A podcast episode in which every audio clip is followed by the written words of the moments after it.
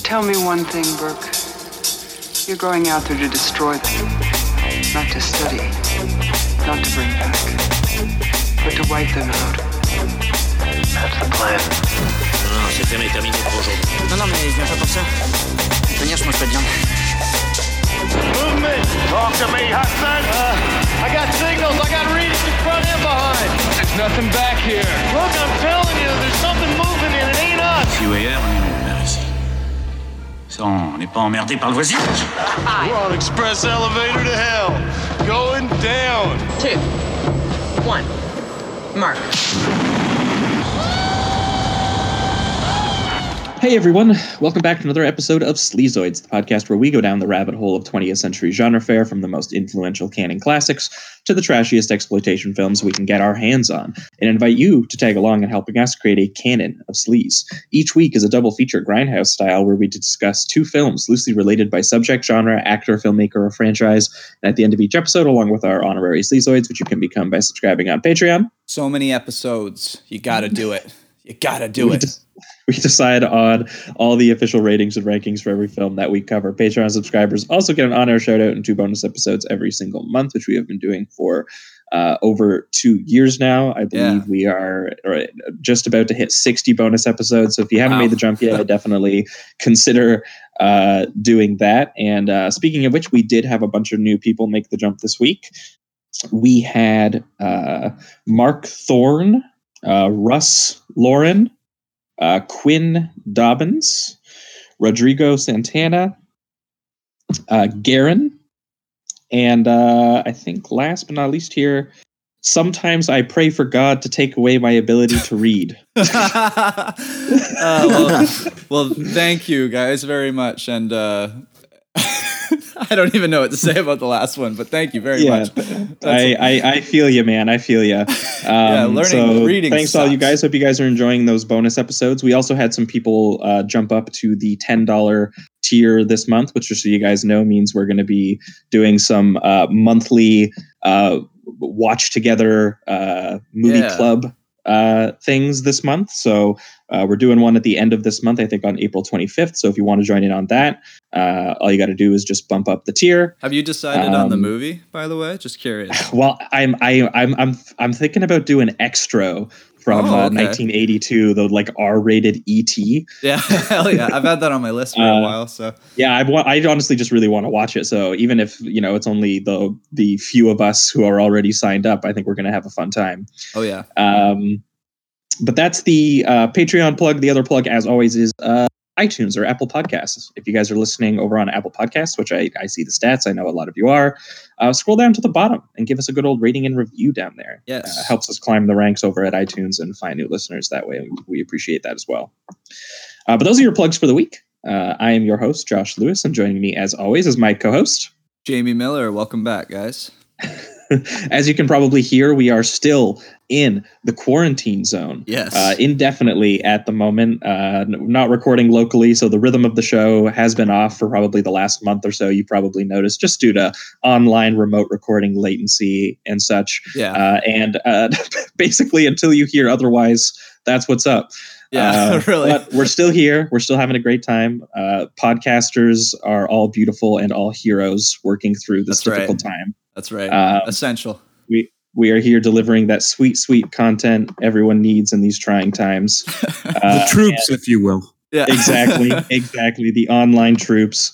Um, two weeks ago, I think would have been the last time you guys would have heard from us, and uh, we would have had special guest Minovsky article, aka Casey, on um, to talk about a heavy hitter, Tobe Hooper's The Texas Chainsaw Massacre from 1974. oh yeah. Uh, we had a lot of fun uh, talking about that one. And actually, speaking of which, we had uh, every once in a while we have the pat- the patrons uh, uh, comment on the episodes, and sometimes we read them out on the show. And someone actually answered your question, Jamie, when you asked um, on that episode how they like really cut um, Sally for real during the blood sucking scene. oh yeah. Yeah. Uh, and so what happened, uh, according to our patron Aaron Kaufman, so thanks to him for this, is uh, he said that there was tape that uh, over the blade so that they weren't really cutting her. And then there was a small tube that was supposed to deliver the fake blood sticking out on the other side of the knife.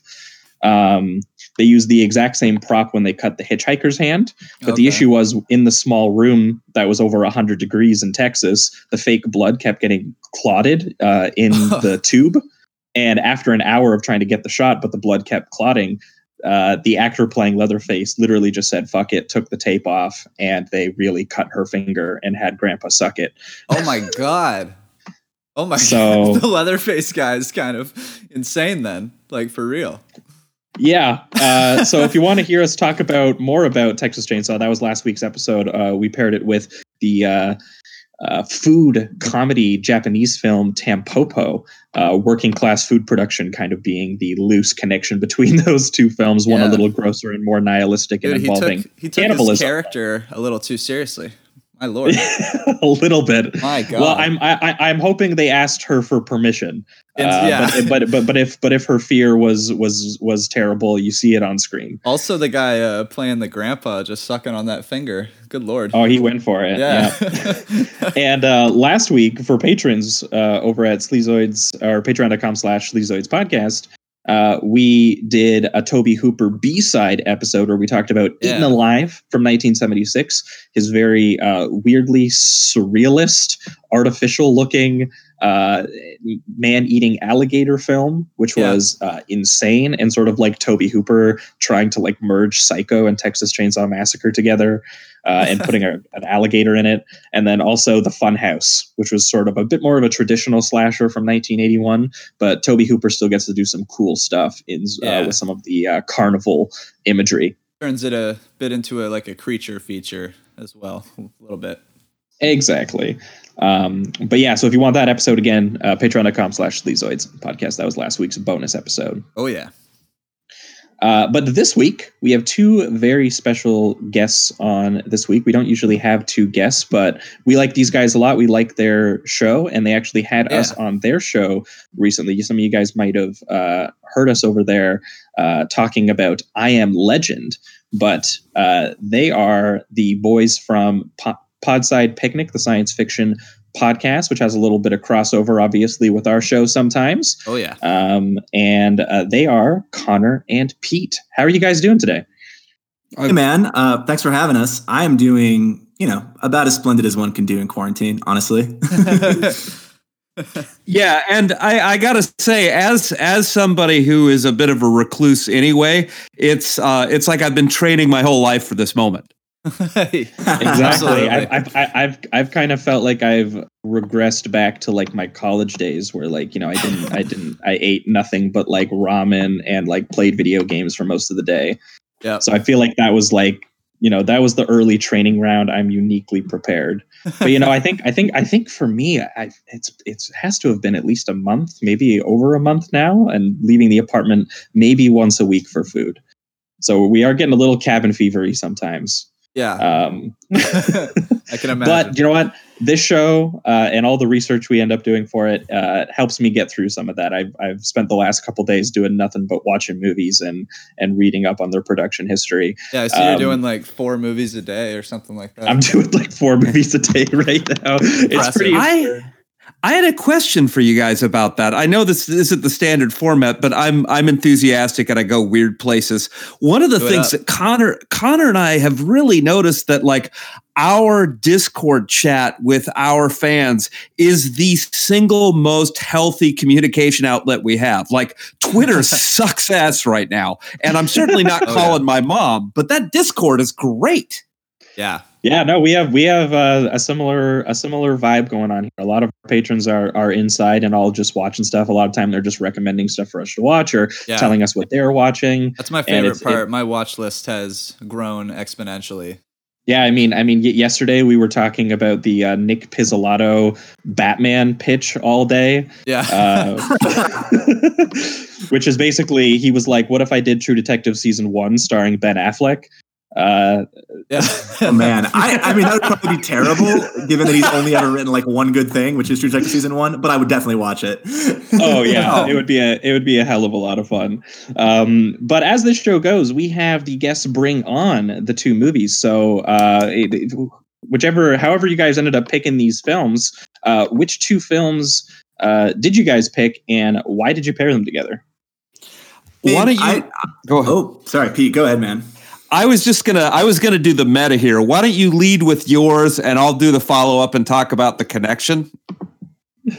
Yeah, I mean, I I went with Aliens, which is one of my favorite movies. Um, I'm always down to talk about it. Like, I can't talk about that movie enough. I think that, you know, speaking as someone who spends a lot of time thinking about how stories work for my own purposes as a fiction writer, um, that that's like the James Cameron masterclass and how to put together like a genre story in that sort of in a tight traditional movie format.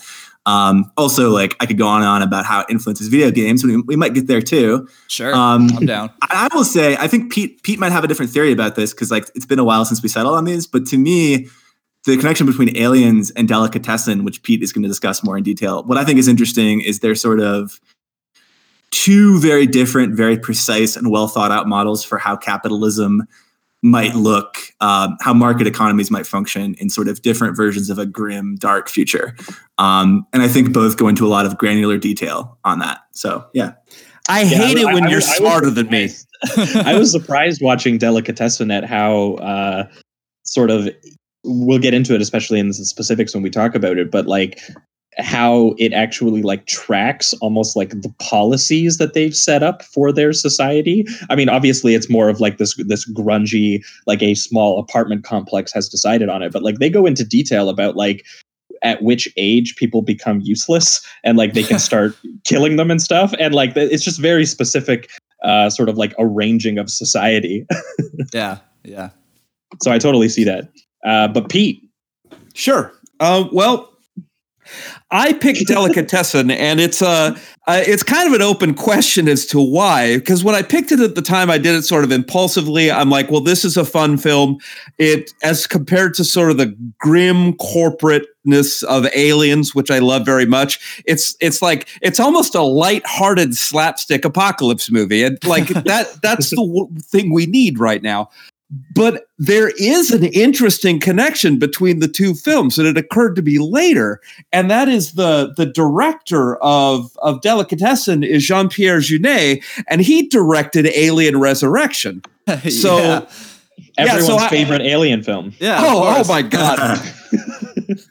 yeah, I, I mean, like, I I have a theory on that, which is uh, Sigourney Weaver wanted to have more creative control, so they're like, well, we'll get some foreigner that you can bully, and it was sort of the argument between the two of them that created this abomination. yeah, I haven't seen it in, in in long enough to to say for sure, but I do remember watching it and being like, "What is going on?" Like, it's sort of like a Sigourney Weaver clone, and like, they're I don't know, man. Yeah, I haven't even I haven't seen it at all. But uh, actually, tonight I think I'm gonna start watching uh, the the next two. So I think I'm gonna watch Cubed? Alien Cubed tonight, and uh, and I'm gonna watch uh, Resurrection. I think the next day. So I'm excited. Awesome. All right. Well, I think we're going to jump right into it here. We we usually uh, start off with the the bigger of the two films, and it also tracks chronologically as well. So we are going to start here with Aliens.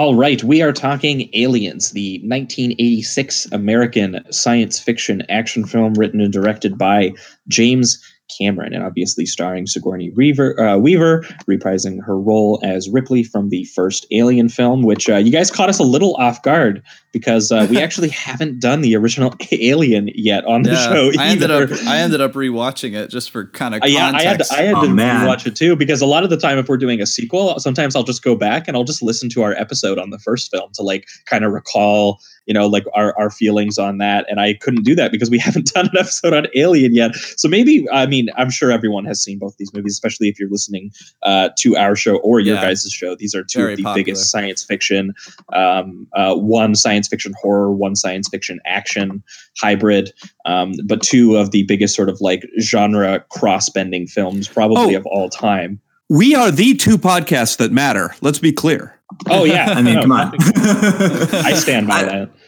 and the fact that you guys said you hadn't done Alien, I, I have two things to say to that. One, shame on you. Absolutely. No, we understand. Absolutely.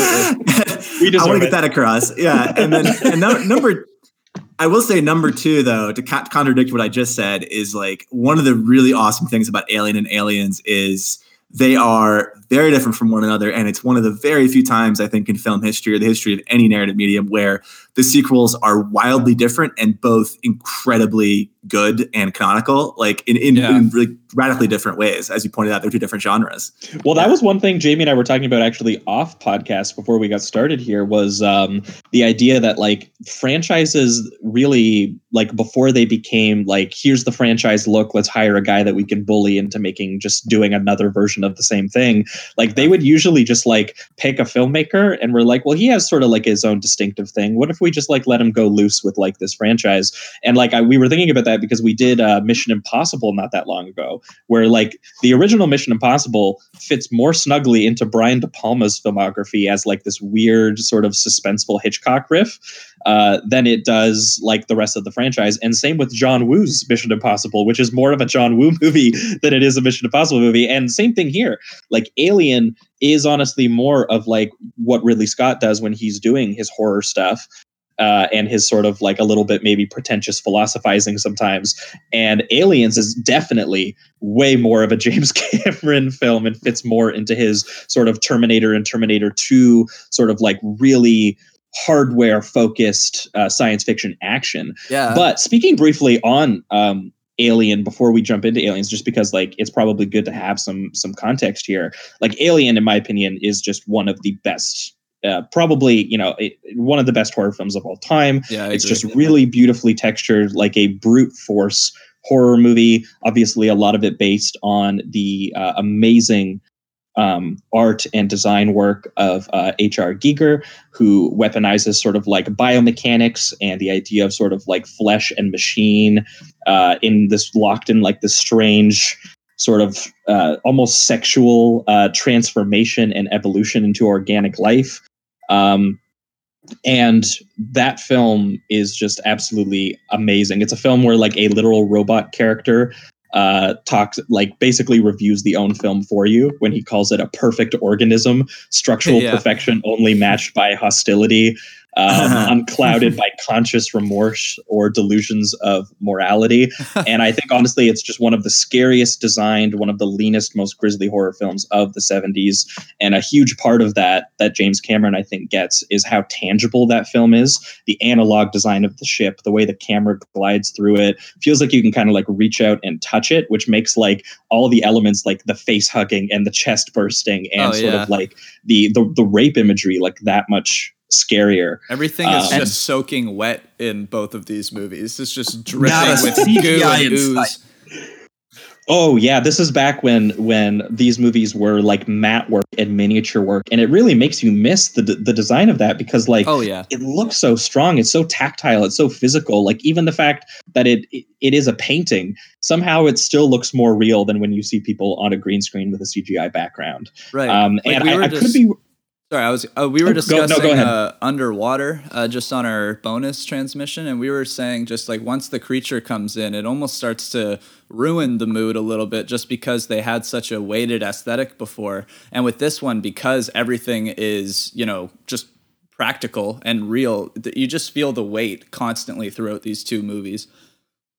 well yeah it, it makes the physical presence of the alien it more more dangerous it makes Yeah. it feel like at any minute there is going to crushed skull or a hole blown through someone. Um, and I, I mean, in James Cameron film, he comes up with more ways for bodily carnage because if there's anything to be said about Alien, it's that it was actually pretty cheaply made. I want to say it was like nine or ten million dollars they had to film that. So like you'll notice that there there's not a lot of the alien. Like he's kind of like and, and it's used really effectively where he's like kind of hiding in the shadows and then suddenly he's lit up by like a spark and he's like freaking out i mean when when dallas uh, is in the vents and then it lights up and he's suddenly there like that's one of those rare jump scares that like still hits me even though i've seen the movie like six times Yeah, um, 100%. so it really works for that film. And one thing that uh, um, Dan O'Bannon and uh, Walter Hill, who did kind of like a uncredited uh, major rewrite on on Alien, that they seem to uh, a lot of people seem to forget about because I guess Walter Hill before Ridley Scott was supposed to make that film at a certain point, Oh. and they did say the final shooting script was Walter Hill's uh, rewrite of Dan O'Bannon's script.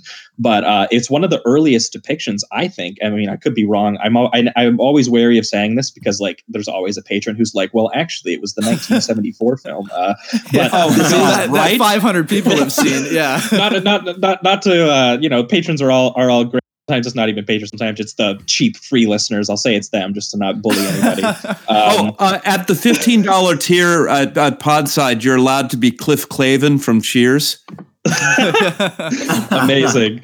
Uh, but but this is one of the early depictions in, in Alien of um, blue collar space workers and like basically like the construction dudes of sci-fi like arguing about like contract stipulations and like bonuses and like man hours and and and things like that. And that uh, i found really effective in kind of like grounding the story in like these real people that even though they're still sort of like archetypes you do get a sense that these there is a camaraderie of like um, sort of like workplace companions and people who you know when they're all like eating around the table just like having jokes with each other and stuff and then someone has an alien burst out of their fucking chest You like the severity uh, hits home that this should be like you just in the break room with your buddies. You think that's what that's what kind of steers you towards a less personal feel when it comes to the sequel? Just because, like the I don't get me wrong, love the military guys and all that, but it does cause you to like be able to uh, grab onto them a little less, just because I don't know. It's not it's not. A, a bunch of characters I can personally relate to more so than yeah like the i mean blue I, collared I, I. I guess we should say that up front that jamie and i are a little we are on alien get into some of the specifics of that but i have to say before i say that because you know there will be some parts where i sound a little bit more negative than i am on alien but that is literally like only because this is still an insanely accomplished film that Oh, like yeah. james james cameron overall like this is what you know uh, even though it's very different than a sequel and a lot of my complaints are going to be i honestly personally think some of them might be just unfair and if this wasn't a sequel to my favorite horror film of all time i wouldn't even have them Yeah. because it is just a, an amazing action film That's kind of how I Uh, feel. Although but- I, I don't want to premise this by saying like I absolutely still love the sequel. It's not like I'm going to be shitting on it in any way, shape, or form. It's just no uh, I cameron just- was an unparalleled filmmaker of Oh, yeah. action at this point in his career I so. just I just prefer a little bit of that more moody horror alien. But I mean, this one is so close to a masterpiece for me still that I mean, it doesn't really matter.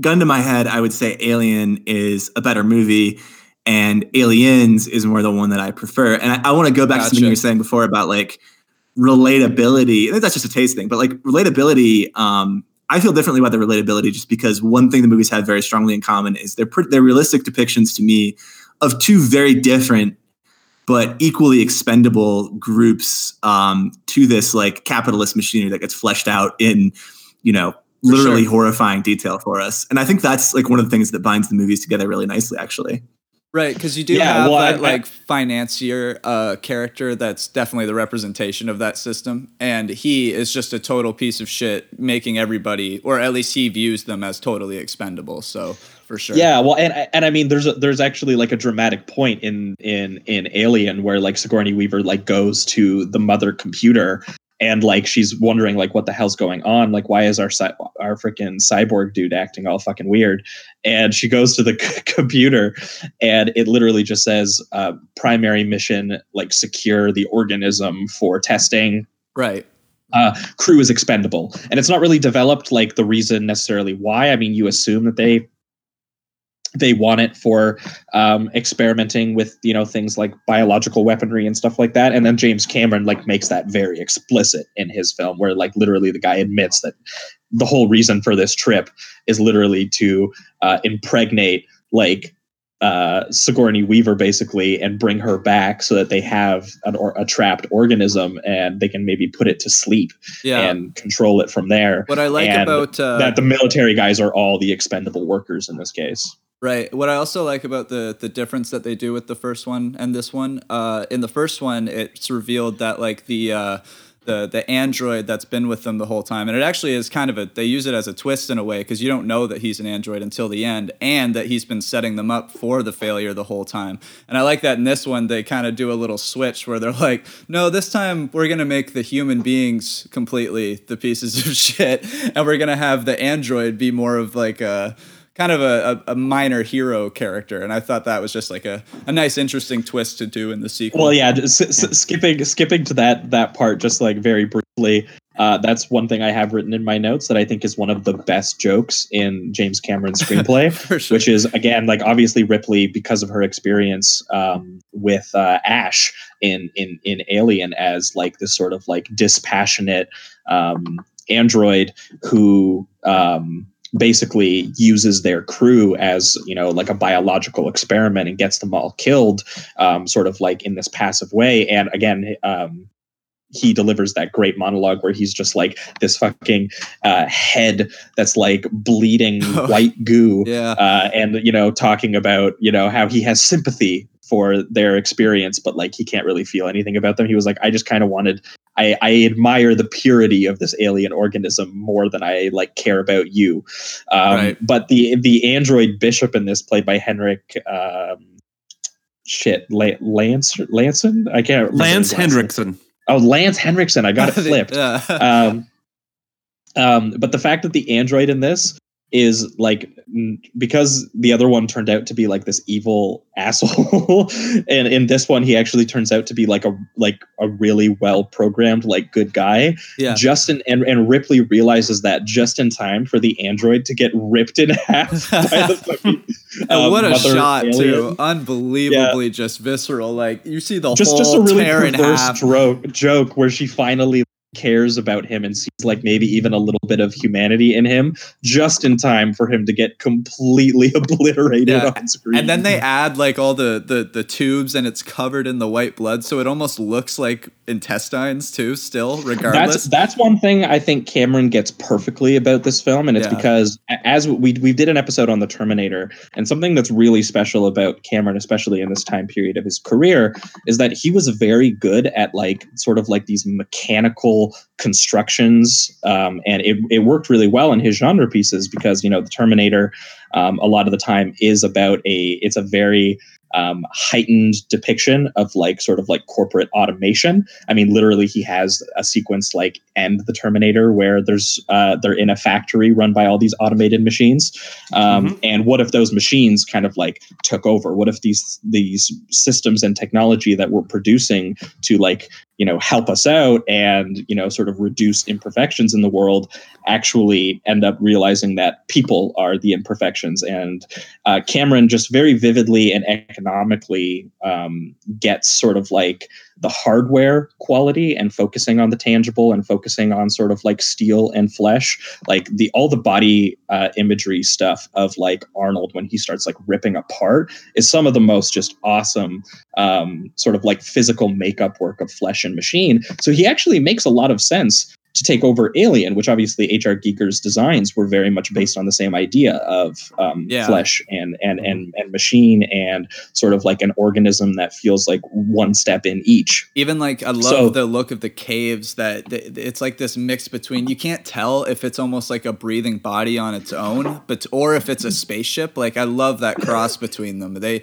it's such a this skin it's it's very representation of like what the the skin of the alien looks like, where it it, it does truly look like a half machine. Oh, sometimes they literally use it as camouflage. Right, right. Well, let's let's go to uh, you went to Terminator for a second, and there's sort of an interesting parallel to be drawn between Aliens and Aliens and Terminator and Terminator 2, and that is the sequel movie uh, is shifts genre a little And when you're trying to cross compare them, it's a little like comparing a screwdriver and an exacto knife. Like they serve such different purposes, the two different Yeah. sequels, that's Yeah. very hard to compare them in a useful way. And I those are the only two examples I can think of with Yeah. sequels, unless you're talking about like a sequel that's a piece of shit after a good movie. That happens. yeah, I think that's what uh, Josh and I are also saying when we're like comparing the first one to the second one, and it's that uh, when I was watching this this Aliens again, um, I was thinking the whole time if I just came into this completely blank, I wasn't thinking about the first movie at all, I would easily like masterpiece five star this thing without a doubt i think and i feel a little guilty about that because i just i should be able to still see it on its you know just separate legs but it's uh I, I, don't, I don't know it's i think it's more of just a personal taste thing i just prefer Well, the, yeah, well, the and- moody alien you know and, and it's funny you bring that up too because I'm I'm actually also in. I mean, I, I this is a. I I don't know what the common opinion out there is anymore because it shifts all the time. Yeah. But I'm also in the camp that I I like Terminator quite a bit more than I like Terminator 2, actually, for pretty much the same reasons. Well, the, have you noticed the laws of the universe are different? Like, like take a look at Alien versus Aliens. Imagine Sigourney Weaver as the badass who th- drops thirty aliens in the first movie. yeah The first movie would last Yeah. about two minutes. Yeah, because at one oh, point yeah. in the first movie, like in the last fifteen minutes, she's literally just staring at one that's that's kind of like it, knocked out a little bit, and and there's so much fear in just that one across the room, let alone thirty just piling at them. You know.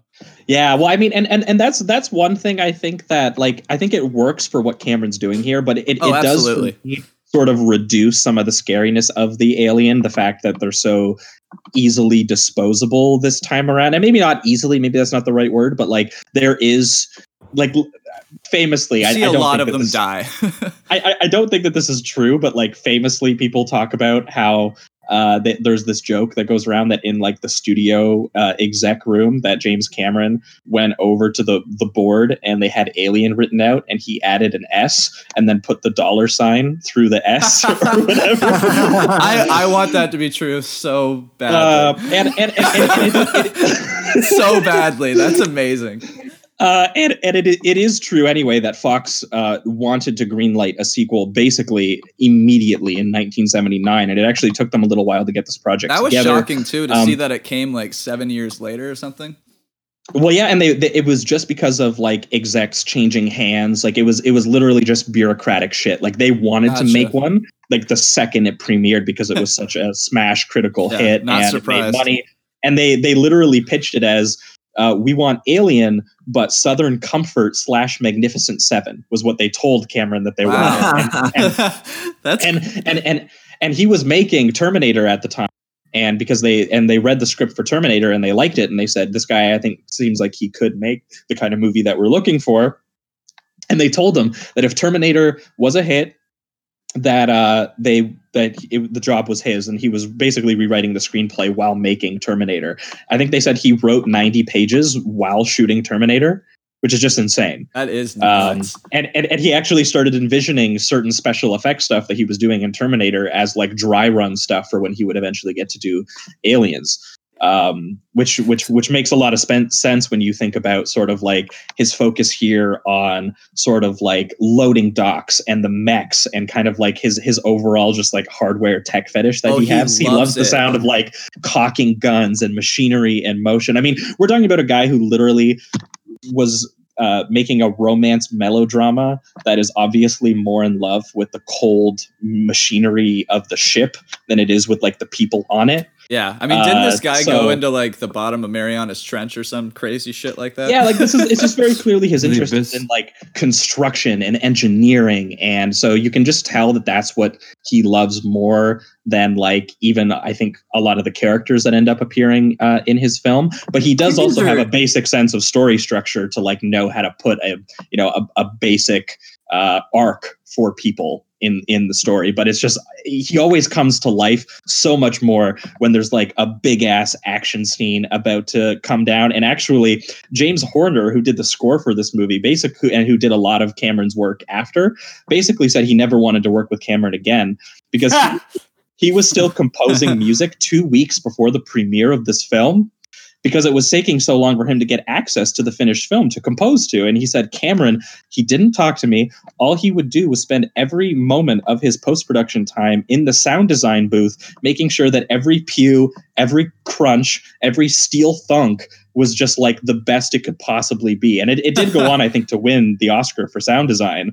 But it's just like that is so clearly where James Cameron's head is when he makes a film, is just like the, the the texture and the technology and sort of like the effect stuff. And this probably is James some of James Cameron's most uh, uh, uh, like effective effects work that he's ever done, especially considering, again, this is actually one of his cheaper films. He only made this for I think eighteen million dollars, which is still like Wow. double what they made Alien for. But that still is not a lot of money for how goddamn good the action in this film looks. I can't I believe have a it's question- that cheap, to be honest. I have a question for everybody, if that's okay. If we could go Yeah, yeah. around, I know this isn't my show, so what the hell am I doing? But uh, Go for it. uh, imagine an extra sequel that we fit into the Aliens franchise. Like, what? Who is the most insane choice to direct it? Like Ralph Bakshi's Aliens, Wes Anderson's Aliens. who would you put in? Oh, I don't know. Oh God. I don't know. I'm trying to think of Do you somebody know? That's do you doing know? Do you know what? I I mean, if if we're allowed to go back to people, too, I would have fucking loved their alien film. Did you sorry? Verhoeven? Did you Hell yes. Oh yeah, that's a good choice. Yeah, that would be Uh, nice. d- d- just just because uh, for another film that fits into this like really textured action movie context, like there is no better films uh, that fit in similarly than something like RoboCop or Total Recall. Um, you so know in- he'd in throw in opinion, like you- a ton of boobs into the alien universe, though. Yeah, and I mean, I feel like he would have went taken uh, the the violence and gore even an extra step because James Oh, Cameron yeah. does some pretty cool stuff here with like some of the alien deaths. Like, there's, I mean, at a certain point, I was kind of laughing because like it's so excessive. Like when they they put a shotgun barrel into the alien's mouth and blow the back of its head out, Yeah. or when literally they they take one of the truck loaders and they literally run it over, and you can see like the you know that that pristine like alien helmet head just like crush Yeah, and, and, like, like- green acid blood just goes Right. everywhere. and it's just splatters too. It's a total splatter house. Like whole bodies are just exploding and shit. It's it's absolutely insane. Yeah, you- so I, I I I really like that. You know, if he's going to go bigger with it in a way that sort of like makes the aliens a little bit more disposable than they were in say the first film. Yeah. That at least when he does it, it's very visually realized and accomplished in that way. Where like he really is crushing these goddamn like alien prosthetics that they've they've made, and it really is like an impeccable work of like action artistry um, in that way and even sometimes the sheer amount of the aliens also uh, it does end up get pulling like a scary shot like that shot when they're looking in uh, sort of like the vents like between the two walls and they look down and all of a sudden the light shines briefly and you can see like eight aliens crawling up the wall like toward Yeah. the camera yeah, Oh, that's- yeah, stuff that's like that perfect. like really really works for sure but i but i will say like overall um i definitely feel like this in in tone in comparison to alien is a little bit closer to like a rambo or like a starship troopers it's definitely Oh, for sure. he had an idea of making like a sort of like vietnam war sort of a- satire inside of a space universe context which is It's which a is military a really adventure. cool idea Absolutely. yeah What do you think of uh, like one particular shot that I found effective, but then it led me to think about just the kind of the logistics of the whole thing, which was the little girl is in the the sewer part, and there's this awesome shot of one of the aliens, and I think it's like a guy in a suit, so it looks very practical, very effective, and he comes out of the water. And you know she screams, and then it cuts, and then later we see her in the cave, and she's you know all webbed up or whatever it is, all gooed up, whatever. And it to me it was just a little odd because prior to that we have seen it. We have seen like the whole cave thing but we see someone get like stabbed or injected or whatever and then they're brought to the cave i guess. And just with this it felt weird that the girl like they don't show it obviously because i don't think they could have physically showed it w- with it making any sense but i find it just odd that the alien like kind of what coddled her and then brought her to the cave didn't stab her or anything well, like that. bro, don't you know that this is a movie about mo- about motherhood yeah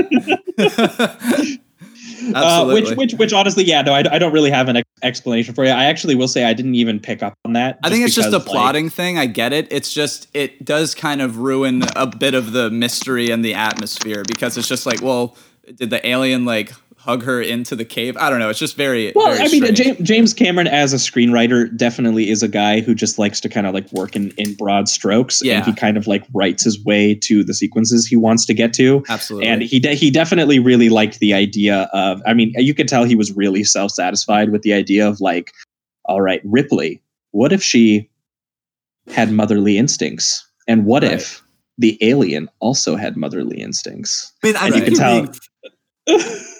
I, I mean, I think you're being fair in criticizing that tendency in Cameron. I was going to say a while ago, like, Jamie, my solution for you is someone who doesn't like this movie as much as you said you wanted to. I know this is a cheat, you know, this is a cheap, a cheap move, but like, just to, to make yourself like it more, just, just close your eyes for a second and compare this 35 year old action blockbuster to anything, any action blockbuster this century, and I guarantee you'll like it more within 90 seconds. Oh, don't you, yeah, dude, dude. I was. It's. I like that you brought that up because I was gonna bring it up when we were talking about the other directors, and uh, it's something that me and Josh talk about all the time. It's just, at least even in the sequels that aren't as well liked, I guarantee you those things have at least way more personality than anything that's come out in the last like ten years when it comes to big blockbuster franchise films. So like as much as people don't even like those the third and fourth movie, they're probably more interesting to watch. Uh, just just because there's at least someone's personality, somebody's vision, and it just doesn't really happen anymore. Um, and and and once again, don't get me wrong. This this movie's so close to a five once we get to the the rating round that it's just it's stupid. And it, to, and in any other universe, it would get there. Uh, it's just because the first movie exists. That's really all it is.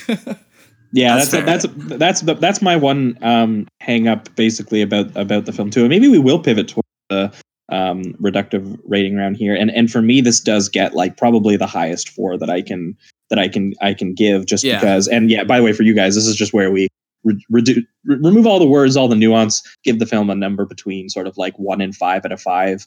Um, but also and, uh, shout out a scene if you missed one or anything like that. yeah, we we also turn it into like closing statements or just sort of like last chance to get any scene or moment that really struck you that you wanted. We didn't get a chance to hit yet. Uh, but yeah, for me, this gets like the highest four I can possibly give. And literally, the like this is just again similar to uh Terminator, like Cameron's sense of tactile design, his sense of like sort of like mechanizing his own film um, that is a lot of the time uh, about sort of like mechanical ideas. Like, I mean, I fucking love when he does. I mean, like he, he obviously, uh, I think he was a little salty about um, whoever it was who rewrote his uh, Rambo First Blood Part Two draft and basically turned it into one of the most jingoistic, fetishistic war movies of all time. When he basically had like a Vietnam critique in the screenplay when he originally wrote that film. So Aliens was his chance to like merge the Terminator with like the Vietnam stuff he wanted to put into Rambo.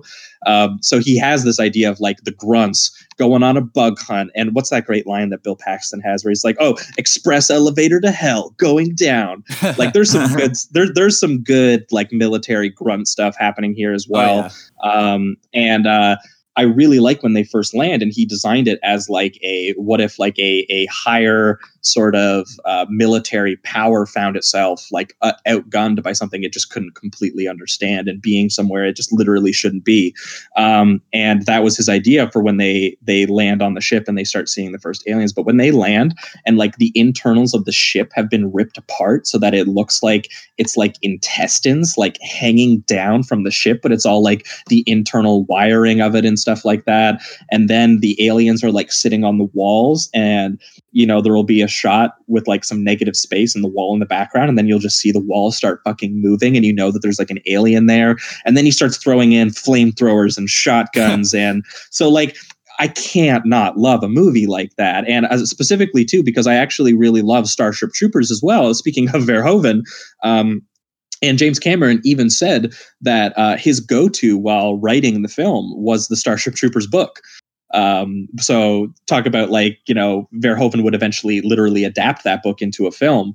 Um, but uh, James Cameron was also inspired by that by that same same book. And he actually had all of the cast read it. He had them all go into sort of like grunt and military training because he wanted them all to have like a real sense of camaraderie by the time they came out of it after like a month of doing training together Well, he Um, so, managed like- to unite them against him, which was nice. Yeah. yeah Yeah. and i think he actually said that they they filmed the opening scene with them where they're all like hanging together it was the last thing they ever filmed because he wanted them to have like a sense of camaraderie as like just actors working together and he wanted that sort of natural feel of them having spent months in you know with each other and giving each other shit and stuff like that so like as far as like a practically hardware centric sci-fi action movie goes i i really don't know that it, it it gets much better than this. But because i love the original alien so much and i i as someone who maybe is just maybe a little bit more horror centric than action centric i definitely find myself leaning a little bit toward, more towards what Ridley Scott was attempting in Alien, which he described as he was aiming for the Texas Chainsaw Massacre of science fiction, which is what he described as what he was trying to achieve. And all those H.R. Giger like original designs. I think that that unreal. kind of story of like the horror of sort of like penetration and stuff like that is way more what his art was about rather than sort of like military uh you know cocking the guns getting the flamethrowers going as much as i love it that was not where hr giger was at he was definitely like the sexual relationship between like these different organisms that create something new and maybe it's scary or maybe it's just you know the way of the future you don't really know. Um, and i definitely feel like you know james cameron still gets a bit of that right and then puts his usual sort of like uh, mechanical tech fetish stuff that that that he loves to do. But i also like that. So either way that's where i land up. I'm going on a bit long. I'll let uh, someone else go. I was just going to say, Giger's work is uh, if you if you take a brilliant sculptor and you have him do something about puberty and sexual fears while giving him a lot of heroin, aliens is what you get. Absolutely. oh man. Um yeah, I'm gonna I'm gonna give it like the strongest possible four out of five I I could.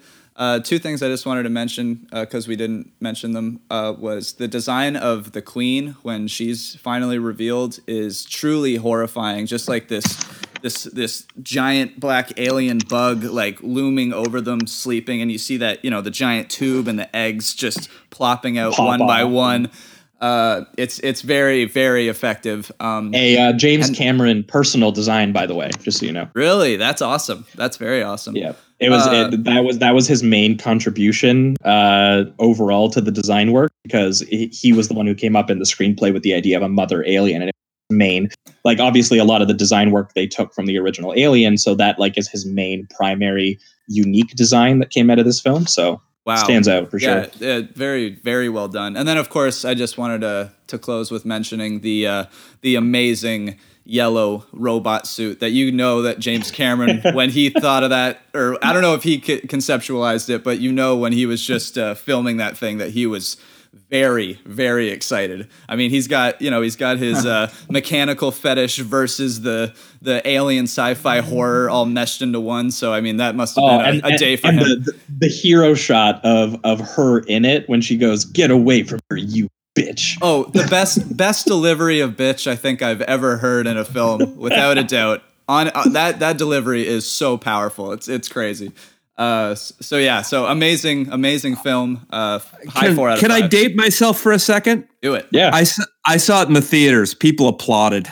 amazing. I actually so wrote that I would kill to have been in a packed theater on opening weekend Oh for yeah. that shot because because as as much as I think like the the mommy stuff is like a, a little bit much on Cameron's part, it's it's all worth it for Oh, that yeah. moment because she fucking kills that line. The shot is perfect. The way that he set up the loader, the exoskeleton loader, like earlier in the film, Yeah. uh, it- it's all built directly to that moment. And watching her just fuck up the giant mother alien, it's just good stuff. And there's also like three finales in this movie, which is incredible. It just never lets up. They're like, no, it's over. It's over. No, it's not. It's o-. like it's I it's amazing. I, I do think it was kind of funny that he, he I, I think partially as a joke, he did the the fake out the alien made it on the ship moment again Yeah. from the first Alien film. Especially what's funny about it this time is that the the queen is such a big thing. So Yeah, like, it's like it's not sneaky. Yeah.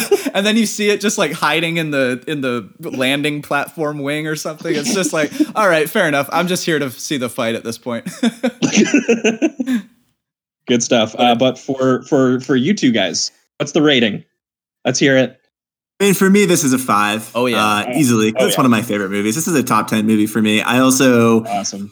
just briefly like I, one of the points I wanted to get in is that you know there yeah there is a lot of generic arguable like flatness or expedience to some of this writing but I do think that in the first act when you're just meeting the Marines and he has to characterize them quickly I think that's actually those are like master it's kind of a master stroke of kind of compressed storytelling and character development. And so you know everything in that that scene when they wake up and you know the sergeant's going around with his cigar like a day in the corps a day on the farm like that's i mean that's just some of the best genre storytelling i've seen in any medium so yeah it's a five for me Uh, so yeah, I'll say five as well. Actually, if you uh, like, if you look at if you look at Alien, i i there's an argument you can make to you can boil it down to don't trust your boss, don't trust your company.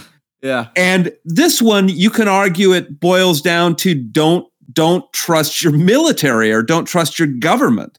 And I mean, I I think I think they're trying to accomplish completely different things, and I think they Mm. succeed on enough levels that I I feel like I have to give it up.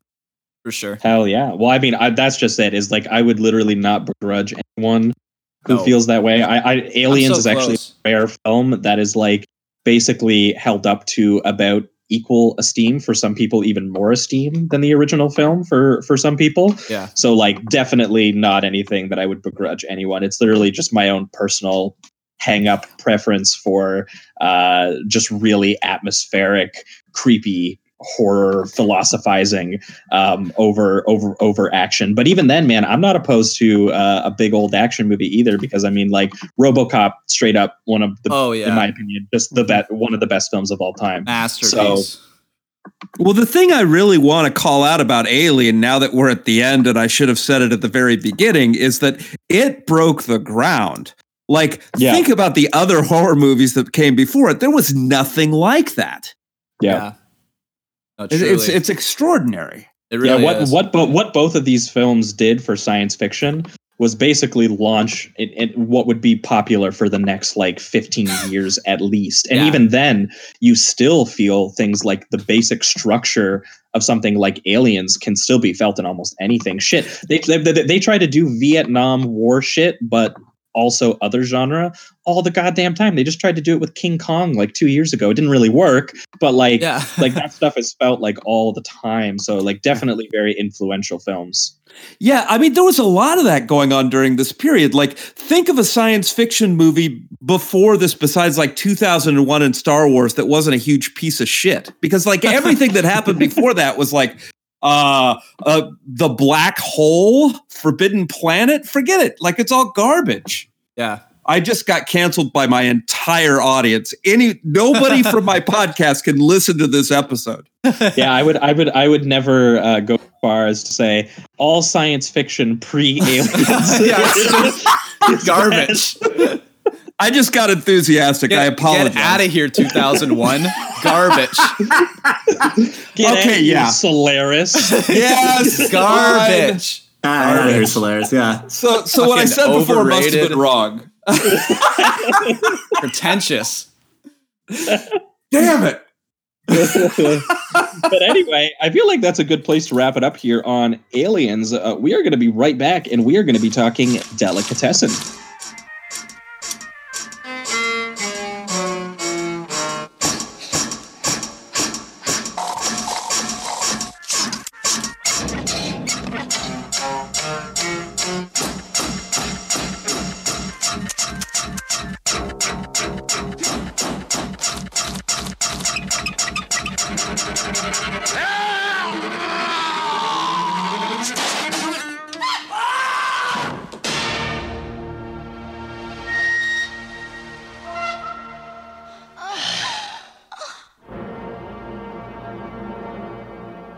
Right. Uh, we are back and we are talking Delicatessen, the 1991 French post apocalyptic black comedy film directed by uh, Jean Pierre uh, Jeunet and Marc Caro. Um, the uh, film is. Uh, for anyone who hasn't seen it, I guess it's it's sort of like the surreal black comedy uh, up, up dystopia film Yeah. where uh, food has kind of become scarce and basically butchers and landlords have become sort of like the kings of society because they provide people with meat and they also provide people with shelter which uh, have become more valuable than sort of anything else and there is a loose story about one apartment complex who has sort of like all agreed that they put out a job posting for a maintenance guy and every time the maintenance guy shows up they let him do a little bit of maintenance work because you know every apartment complex needs some free maintenance work uh, and then they uh, decide to butcher that maintenance worker Eat his uh, ass. and eat his ass Like in the bad way. Yeah. yeah In the bad way.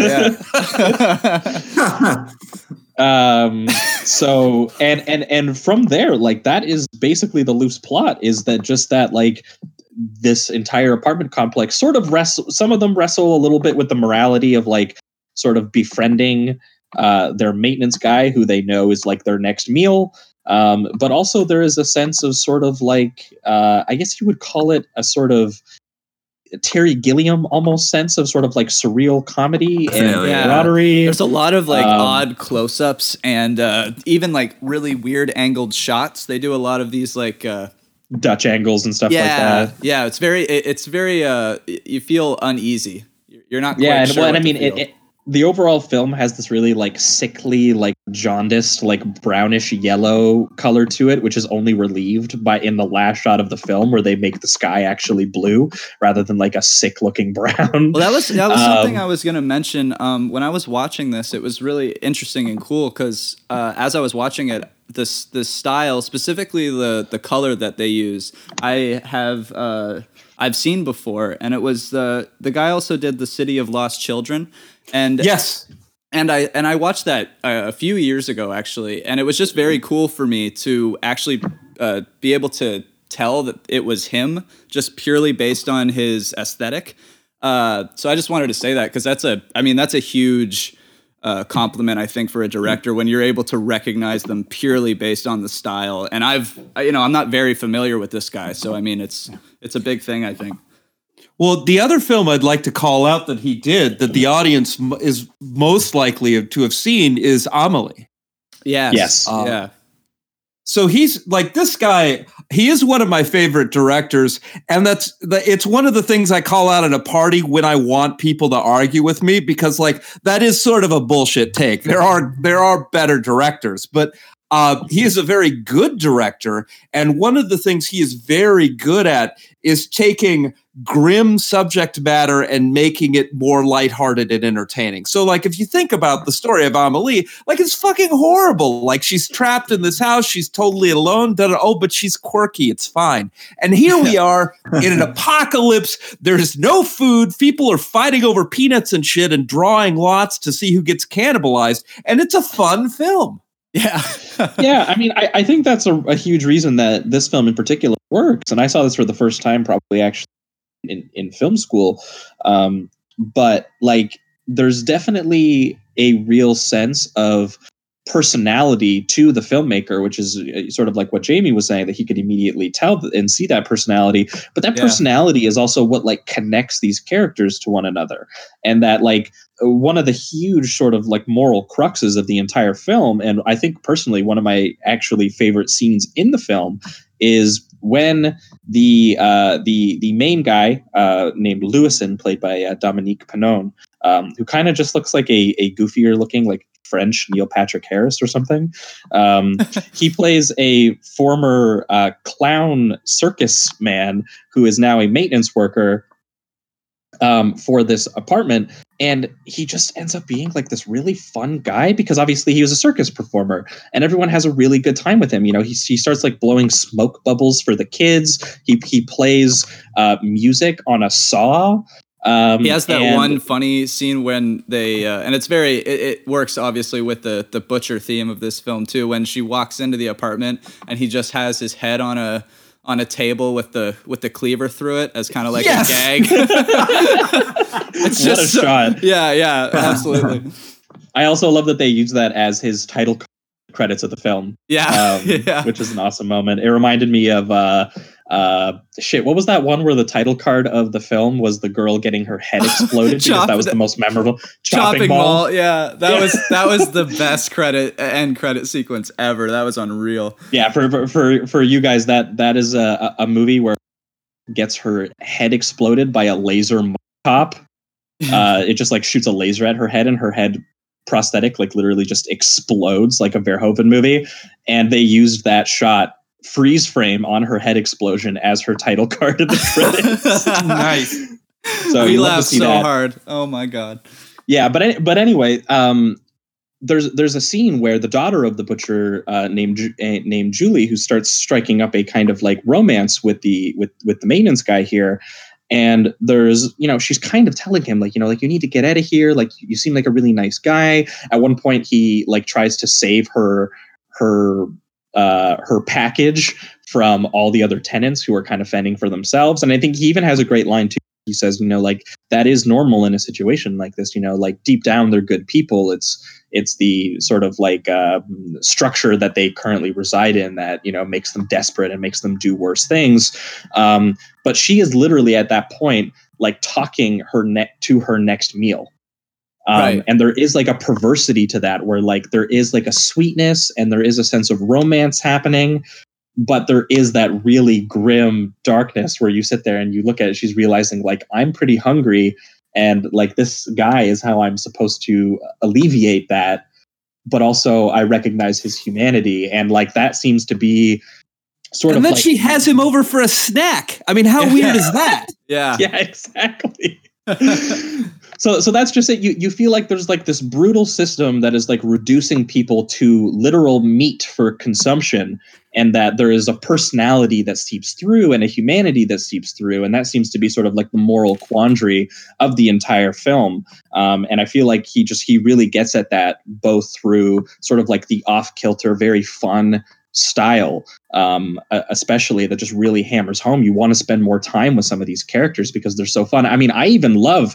personally i couldn't get enough of the suicide lady who just Oh, keeps coming yes. up with more and more elaborate ways to kill herself And it would keep And it failing. like yeah it, it, it, it turns into like this weird like rube goldberg structure thing where she's like how many different elaborate ways can i kill myself and there's that one point where she's got uh, she's got the noose hanging. She's got the shotgun pointed at her. She's got the gas going with a Molotov cocktail ready to blow off. She's like, there is four ways that I die in this situation. Five. She she took poison.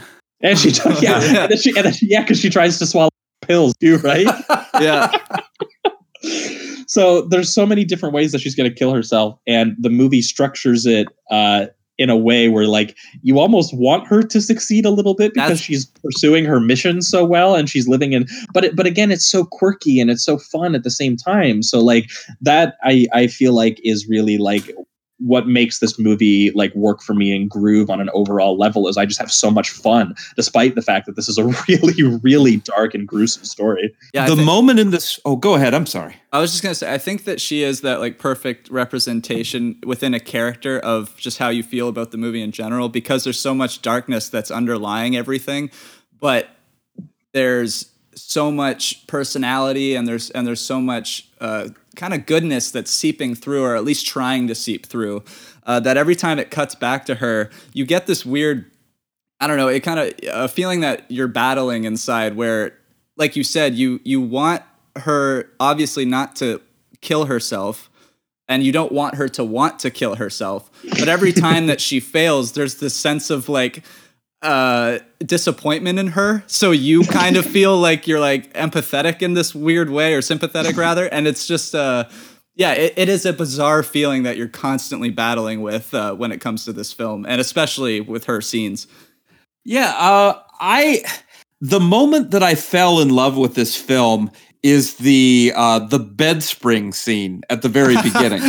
yes, I have that in my notes, but go ahead. Oh well, it's just this wonderful slapstick scene where at the very like the the uh, the owner of the building is also the butcher, and one of his tenants is an attractive woman, and it's very clear that she's she's paying her rent by having sex with him.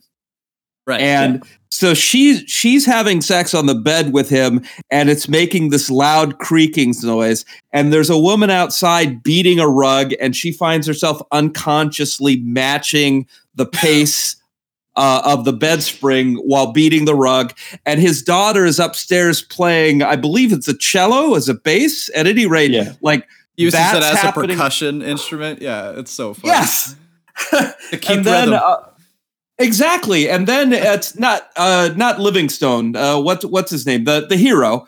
Uh, he's he's got his suspenders attached to a banister. And he's leaning out back and forth to paint, and all of these things are happening in a rhythmic order. Oh, and the cows, like the the little cow boxes which yeah. I haven't seen one of those since I was like eight. But like it, having all of these things interact and get into the same rhythm, it was almost like a song. It was hilarious and charming. yeah, no, and and and it definitely connects the whole building and it connects all these people as a community of people. Like like I feel like that is a, such an amazingly simple and very uh, visually creative way to like get into the rhythm of the apartment complex like overall. Again you get like the texture in the visuals of like the rusty springs and the crumbling paint and like dry leather chipped wood like all these different kind of very specific sort of like dilapidated elements and then mixing with the people who like reside inside them and give them a sense of personality and you know these very specific different characters. Like i'm i'm surprised in such a short runtime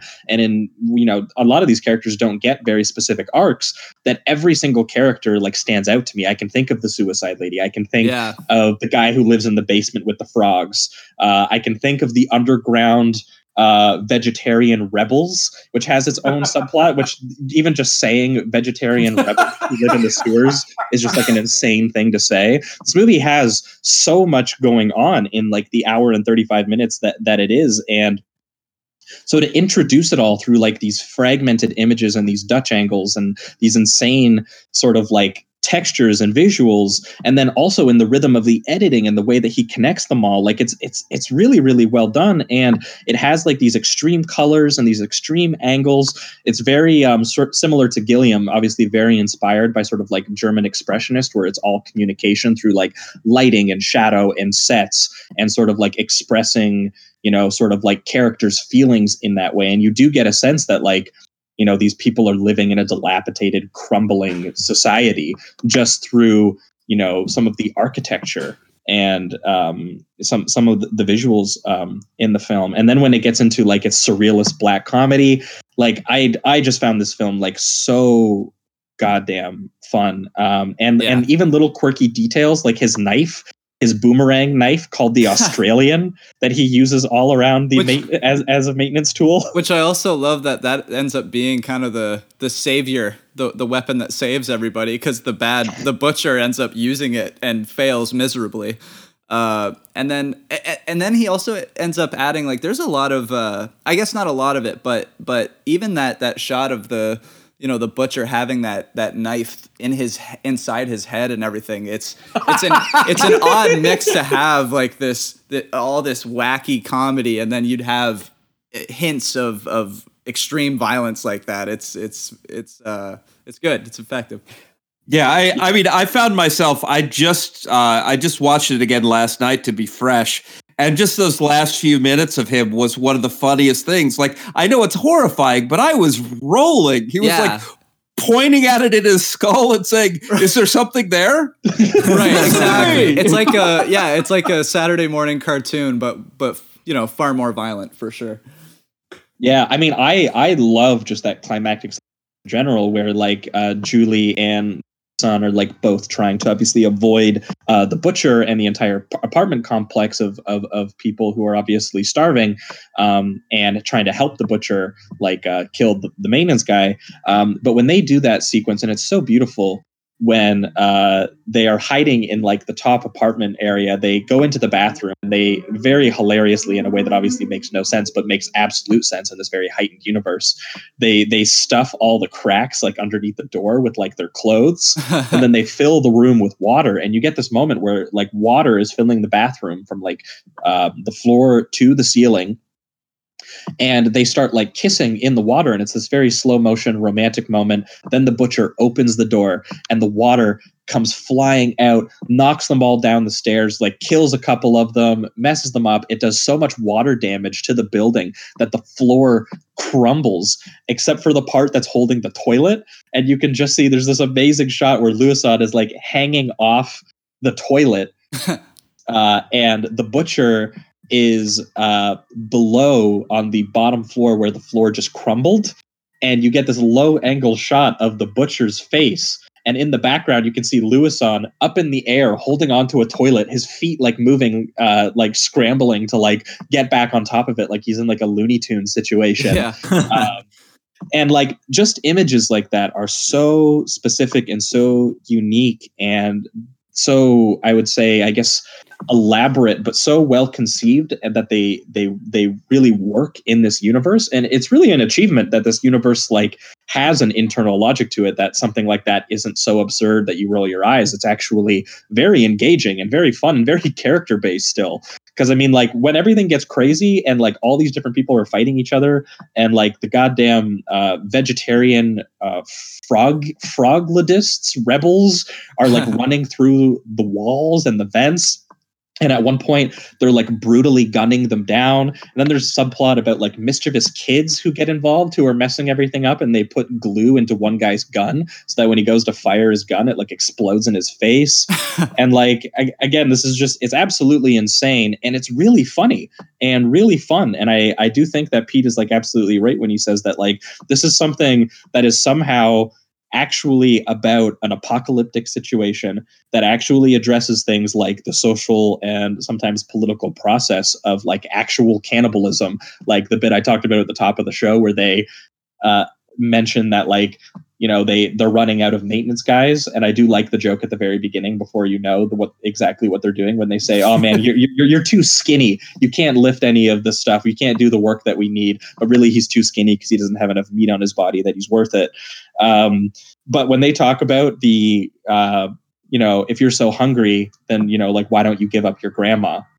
Because uh, they were just like all she does is sit around and watch TV or whatever. So you know maybe there should be a political policy put in where at a certain age you have to be given up for food.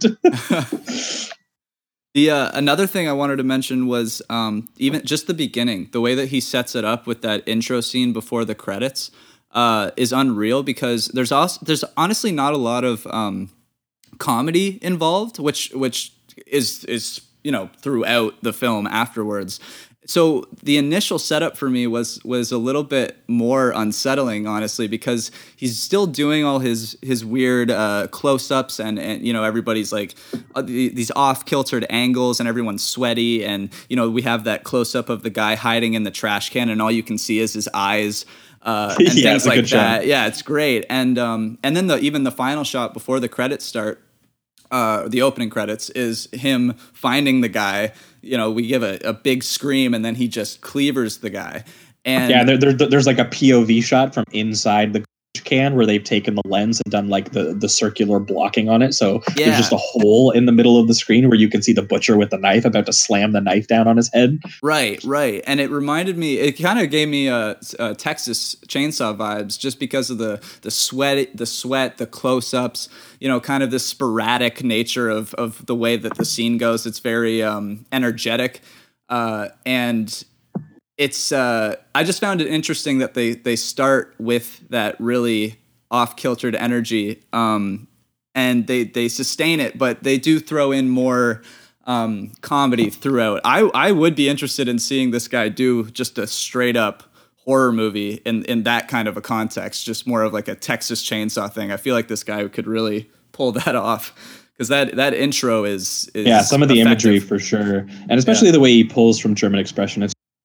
Some of the criminal underworld stuff. I mean, we talked about on the show, M and all that criminal underworld stuff reminded me of like the shots that he does in the sewers of all the people like running around in their little um, underworld. It's definitely the film style owes a lot to like the silent and expressionist era Yeah. sensibility, but also combined with like that surreal black comedy that people like Gilliam or people that I mean sometimes people like Lynch too. I think a lot I think when it came out people were comparing it to to Lynch at the time even though I think it's a little bit uh I don't think that Lynch would go sort of like this No. lighthearted and I friendly. get I get of the Gilliam way elements. more than Lynch for sure.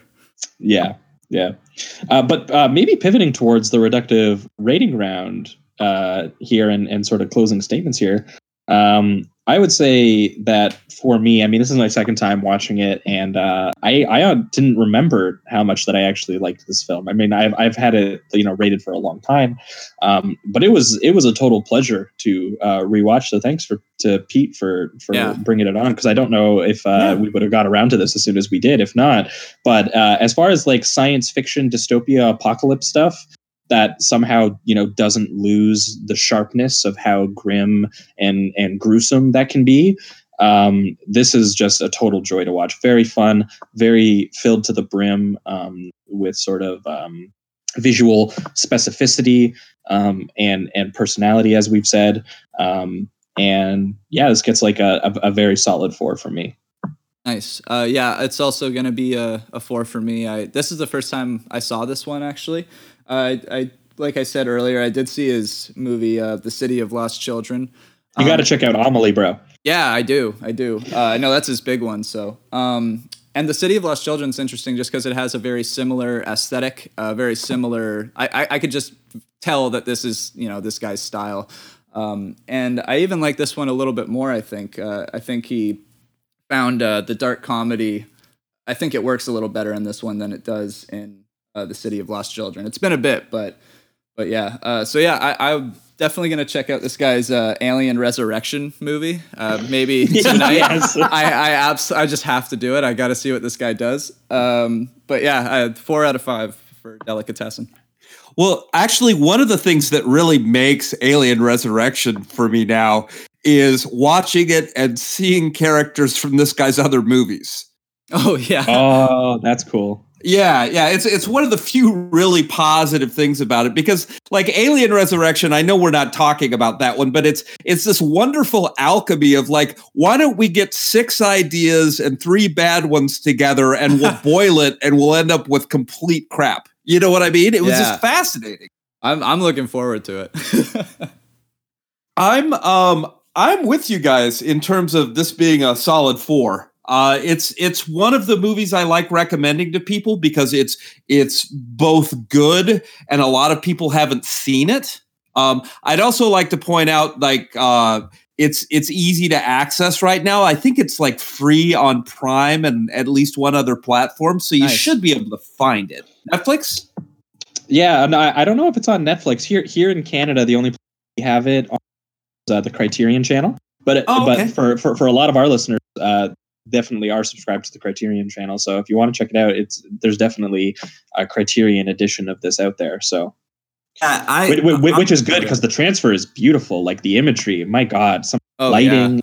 The, the the lighting setups as well as like the design work of the dilapidated apartment just beautiful to look at i mean even if you turned it off you might not notice how funny it is like you turn the sound off but it does work in imagery as like almost a silent movie it's beautiful Yeah. But yeah go ahead connor Yeah, I'm also going to go with a four. Um, and like Pete, I'm going to keep recommending this to people because I am embarrassed at how few French movies I've seen, and now, now I've seen one that I can recommend in good faith. So that's a, that's a good one for my arsenal. nice.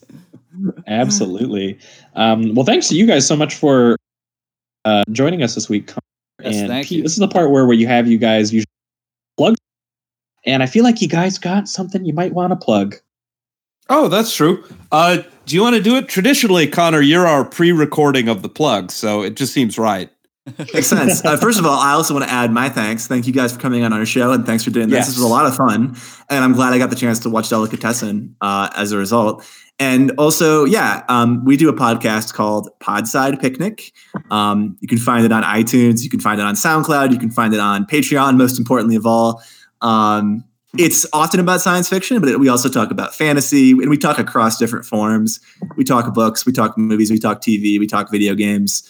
Um, and we're sort of expanding our author and creator interviews as well. Um, awesome. Yeah, I think I think it's a fun time, and if you like this kind of podcast, you might like it. So check out Podside Picnic. Sweet, awesome. I can definitely recommend doing that. Uh, I listen to your guys' episode when I want to catch up. When I want for recommendations on books, I haven't I've watched a lot of sci-fi films, but I haven't read a lot of science fiction. So it's very cool to listen to people actually like talk to people who write it, um, because obviously, like a lot of the best science fiction movies even are based on books, like uh, yeah. writers like Philip K. Dick and stuff like that. Which, uh, because we're going to be talking, I just bring that up because we're going to be talking about that next week. Because this is the part where we mention next week's stuff. Uh, next week for the bonus listeners, we're doing it. We're going to be talking Total Recall. Yeah. We're sticking in the science fiction realm. We haven't done it yet. Uh, we've done RoboCop, so we're going to finally hit Total Recall.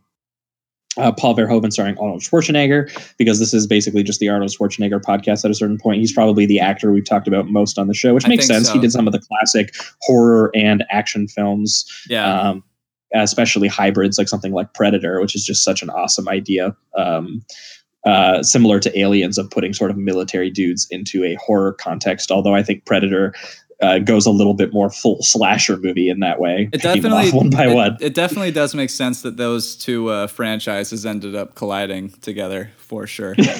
yeah. Um, so we're going to be talking about Total Recall. No introduction beyond that. You guys know that one. But the reason we're going to be talking about it is um, a small genre filmmaker by the name of Stuart Gordon recently passed away. He did uh, From Beyond and Reanimator, the H.P. Lovecraft adaptations from the 80s. So good. Oh, um, he died? Yeah. Yeah. Sorry to break oh, that. Oh, God. yeah. live, live, reaction on so, the show. Yeah. Yeah. Sorry to tell you that. sorry to break the news, man. Sorry. so, yes, uh, I I'll process offline. Sorry. it's all good. But yeah, Stuart Gordon recently passed away, and one of our our personal favorite episodes we did really early on was on From Beyond and Reanimator, which we talked about with Barbara Crampton, the lead of those two films, the actress on the show. Um, so we felt like we owed Stuart Gordon some some some more episodes, and oh, yeah. it turns out in in '92 he did a little sort of a Total Recall knockoff film called Fortress starring uh, Christopher Lambert. Lambert, baby. Um, yeah, so uh, I I watched that recently, Raiden. and I was like, this is this is perfect for the show. It's so cheap, it's so cheesy, but it has some absolutely brutal Stuart Gordon body horror in, in it, oh, including yeah. a little prisoner behavioral device called the intestinator, which is just something they make you swallow. And if you start misbehaving, they literally just blow your fucking intestines to the fucking walls. Oh yeah, and um, Kurtwood Smith. So shout and out and Kurtwood Smith as a horny cyborg. Yeah. Absolutely. Uh, so it's definitely a little bit of a, a cheap knockoff that was greenlit in the wake of the popularity of things like RoboCop and Total Recall, which is why it makes perfect sense as a pairing with uh, Total Recall. So that's what we're going to be doing for the bonus episode. Um, Patreon.com slash Sleazoids podcast. If you want that episode, that'll be coming out next week. But the week after that, we're going to be back with a special guest and we're going to be doing uh, murder mystery stuff from 1979. I haven't seen either of these cool. films, so I can't give you a, a, big breakdown. But we're going to be talking a little film called Time After Time. Oh, awesome! Never, never seen it, but Pete likes it, so that's a good yeah. sign. yeah, uh, I have enthusiasm, so I apologize. no, it's all good because uh, I, I can't give it because I haven't seen watching it next week, and we're going to be talking, uh, pairing it with a little film called Murder by Decree, which seems like it's some sort of Sherlock Holmes film of some kind. Cool. So either way, we're going to be talking murder mystery. I think uh, for the first time. We haven't on... done too much of that, or I guess any. No. You just said first time. yeah, no, I, I, think I think it's first time. I mean, but it's a it's a genre I when uh, I mean, if it ever comes out now, we, no movies are coming out anymore until further notice, so I have no idea. But when that new Kenneth Branagh uh, Murder on the Nile River or whatever, the Agatha Christie. I had an Agatha Christie episode planned to coincide with that whenever that comes out. Oh, so we'll definitely hit that at some point. But yeah, that being said, we're going to wrap it up here. Thanks so much, guys, for listening. That's what you guys can expect for the next two weeks. Uh, and keep it sleazy. Keep it sleazy.